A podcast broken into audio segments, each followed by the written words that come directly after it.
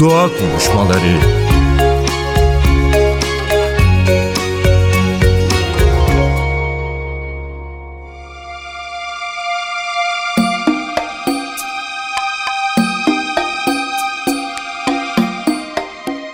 Merhaba sevgili NTV Radyo dinleyicileri ben Nacide Berber. Doğa konuşmalarına tekrar bir aradayız bu hafta. Doğaya dair gündemi takip etmeye devam ediyoruz.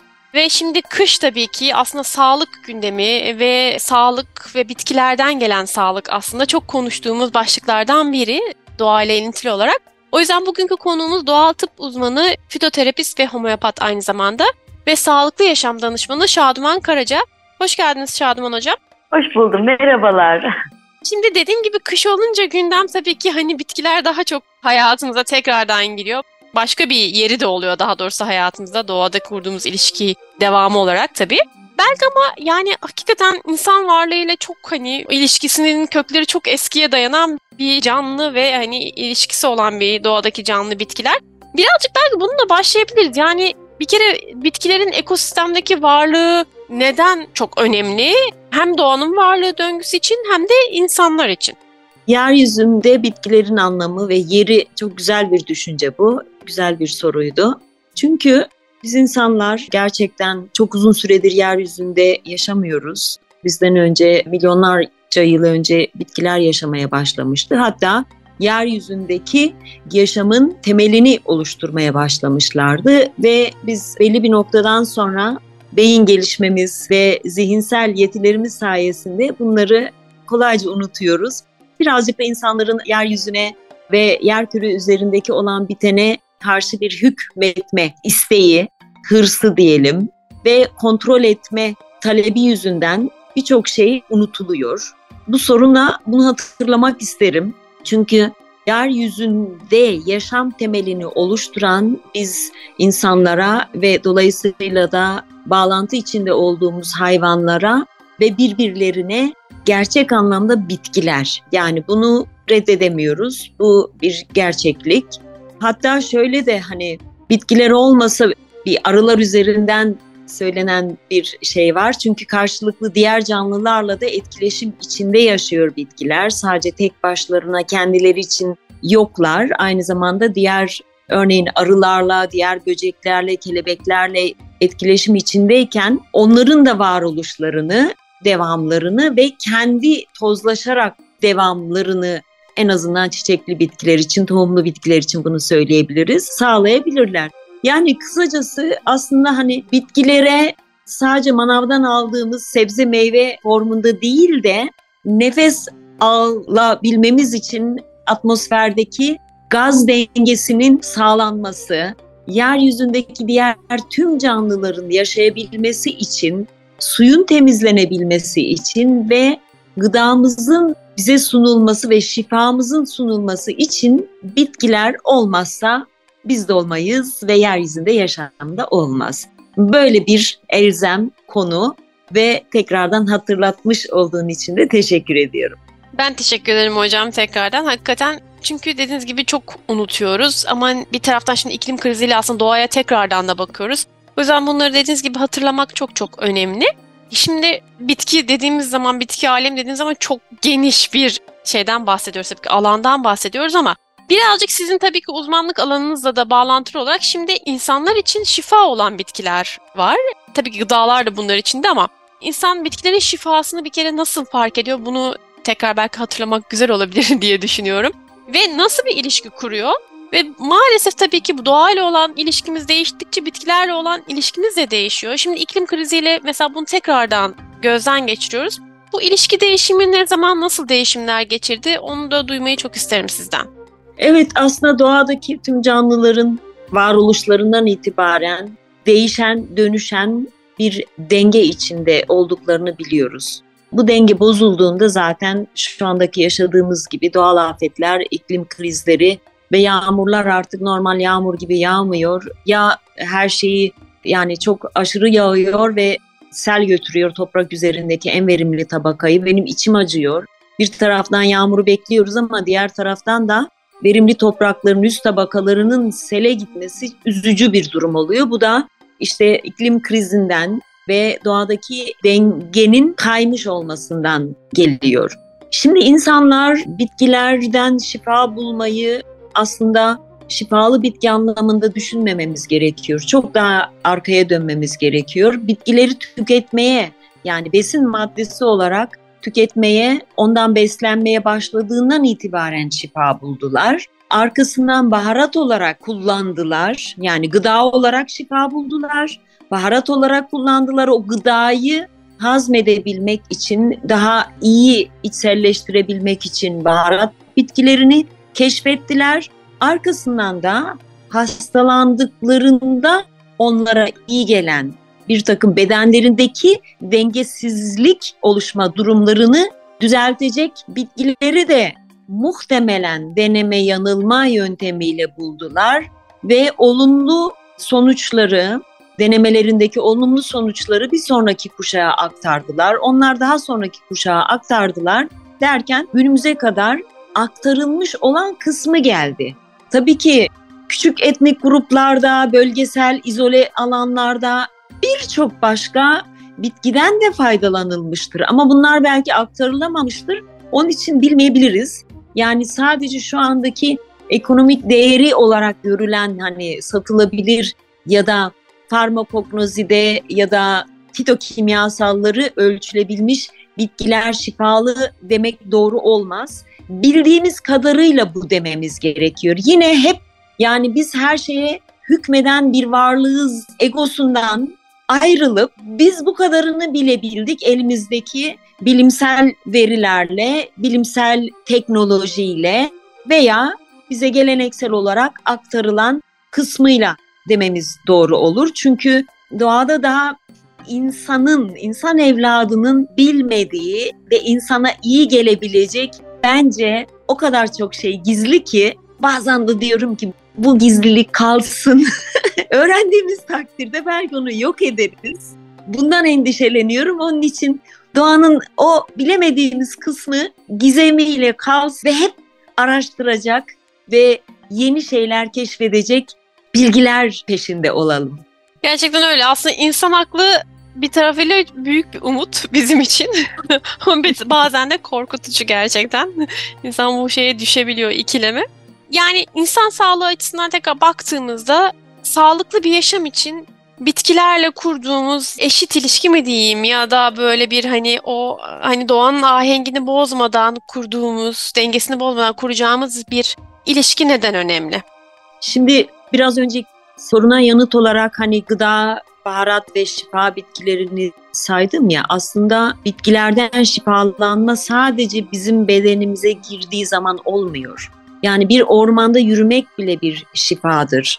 Ağaçlı bir parkta oturmak, ağaçların altında oturmak arasında yürümek de aynı zamanda bizim sağlığımıza olumlu etkide bulunduğunu yine bilimsel birçok araştırma zaten hem kanıtladı hem bunu tedavi olarak işte orman terapisi ya da açık alanda yürüme terapileri, tepkili hava deniyor Türkçe'de biliyorsunuz. Yani mekan değişimi, ama bu mekan değişimindeki kastedilen şey açık alana gidin.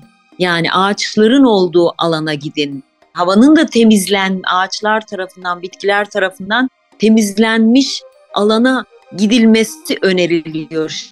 Yani burada bitkiler yeryüzünde her halleriyle insan evladına şifa sunuyorlar ve olumlu şeyler sunuyorlar. İlla onu yani çok büyüterek şifa kelimesini artık böyle o kadar sakız oldu ki insanların dilinde ben o kadar kullanmak istemiyorum. İyi geliyor. Öyle diyelim. Yani bir bitkiler sağlıklı yaşam için, insan için, hayvan için de tabii ki ve kendileri için iyi geliyorlar. Yani yaşamda olması gereken elementlerin başında geliyor. Bitkiler dediğimiz zaman hep işte baharla birlikte bu konuyu konuşuyoruz. İşte sanki o bitkilerin o geniş zengin alemi sanki baharda illaki işte karşımıza çıkıyor falan gibi geliyor ama hem bunu sormak istiyorum. Yani kış mevsiminde aslında yani ve kentte diyelim bitkilerle olan ilişkimizi nasıl devam ettirebiliriz? Bir taraftan da hastalık kısmı da var. Bağışıklık sistemimizi kuvvetli tutmak ve kış hastalıklarından korunmak için bitkilerden nasıl destek alabiliriz? Kış aylarında ve dediğim gibi yani hani o bitki arayışı, bitkilerle olan ilişkimizde kışın ve kentlerde nasıl devam ettirebiliriz? Genel olarak hani böyle 80 milyon insana iyi gelebilecek bir reçetem yok. Çünkü her 80 milyonun her biri çok farklı konumlarda ve çok farklı bedensel yapıya sahip ve hastalıklara sahip. Genelde ne yazık ki halkta hastalığı olmayan çok az insana rastlıyoruz. Şimdi benim diğer mesleğim olan sağlıklı yaşam danışmanlığı ya da koçluğu kısmından ben biraz aktarmak istiyorum. Çünkü burada yani yaklaşık işte 12-13 yıldır Almanya'dan dönüp Türkiye'ye geldiğimden beri tedavi etme yerine yani tedavi bilgi kırıntılarını, hap bilgileri verme yerine insanlara diyorum ki hastalanmadan önce başlayın. Yani örneğin kış mevsimi için ben hani kendim de kış çayı hazırlıyorum. Diyorum ki hani bir soğuk algınlığı gibi hissederseniz kendinizi bu kış çayını alın, bu ısıtır, metabolizmayı harekete geçirir ve size iyi gelir ama ihtiyacınız bittiğinde bırakın bunu. Çünkü bu ilaç formunda.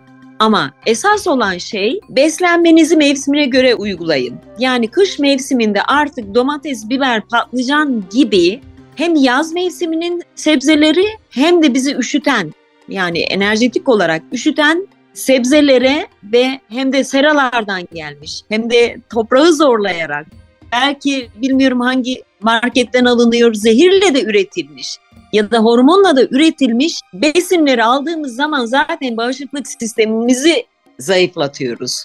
Bu durumda da hastalıklara davetiye çıkarmış oluyoruz. Onun yerine mevsime uygun, bölgesel sunulan ürünleri ve mümkünse de yapımıza uygun beslenme şeklini başarırsak o zaman zaten kışın bağışıklık sistemi kendi kendine soğuğa karşı ve olası virüs enfeksiyonlarına karşı güçlü olmuş olacak ve hastalanmak durumunda kalmayacak. Hastalanmak demek kötü bir şey değil aslında. Kişinin yaşamını iyi götürmüyor anlamına geliyor. Yani şu anda bir sürü insan örneğin soğuk algınlığı ya da yani birkaç tane motivi olmuş virüslerden hasta durumda. Ben değilim. Yanıma da geliyorlar hastalar. Ben olmuyorum. Ya diyorum bakın ben bunu ciddiye almıyorum. Neden?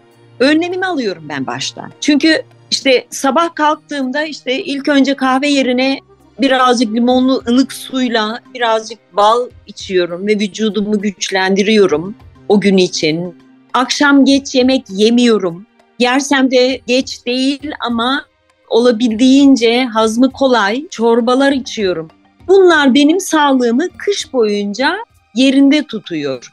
Çok doğru. İlkbaharda çiçekler kendini gösterdiğinde doğadan ilgimizi çekiyor ama kışın da ne yazık ki ihtiyaç duyduğumuz için bitkilere başvuruyoruz. Ama bu ihtiyaç duyma olayını olabildiğince her kişi sağlığını koruyarak minimalize ederse o zaman dengeli bir yaşam götürmüş olur.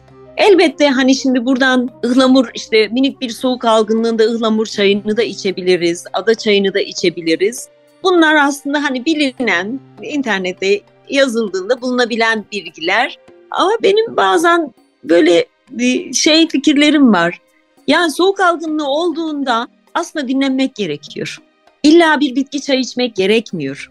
Çünkü soğuk algınlığına ulaşmışsak kendi öz güçlerimizin ona bağışıklık sistemi de diyoruz zayıflamış olduğunun belirtisini almış oluyoruz. O zaman biraz daha az çalışacağız, dinleneceğiz. Doğada uyku hali ve dinlenme hali olduğu gibi eğer üşüttüysek ya da herhangi bir minik bir hastalığımız ciddi olmamak kaydıyla varsa şöyle birazcık yavaşlayıp sakin sakin dinlenmeye zaman ayırıp stresten uzak durup kendimizi toparlayıp özgüçlerimizi toparlayıp tekrardan ayağa kalkabiliriz.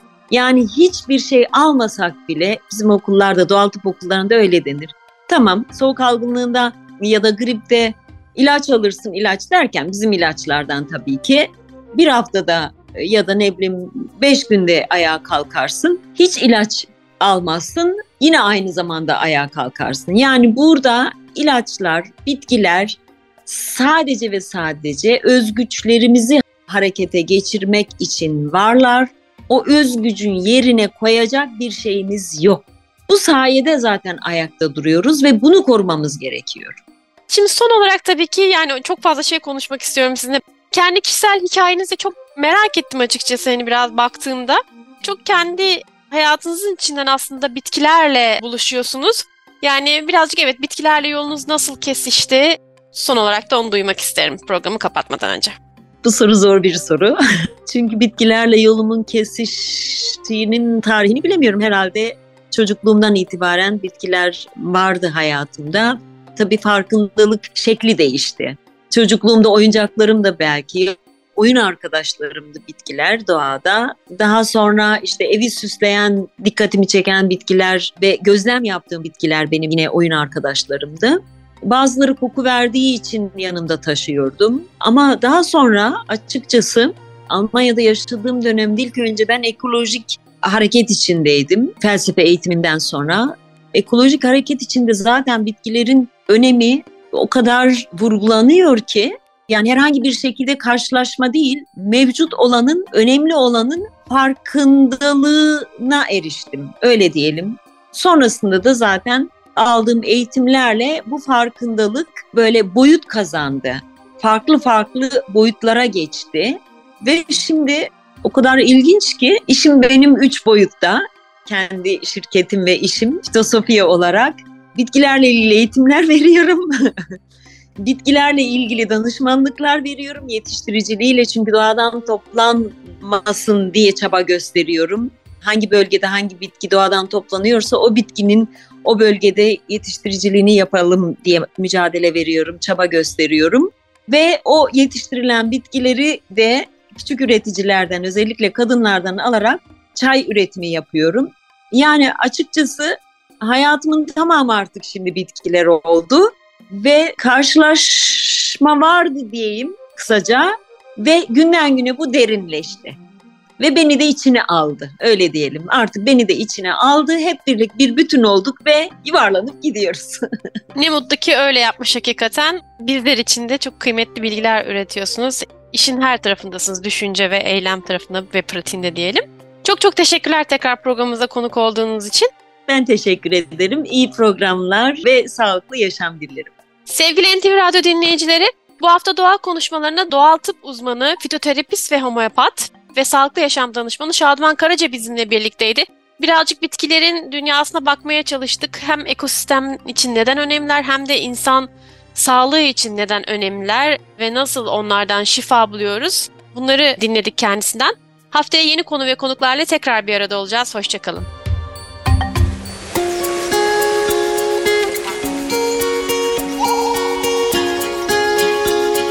Doğa konuşmaları sona erdi.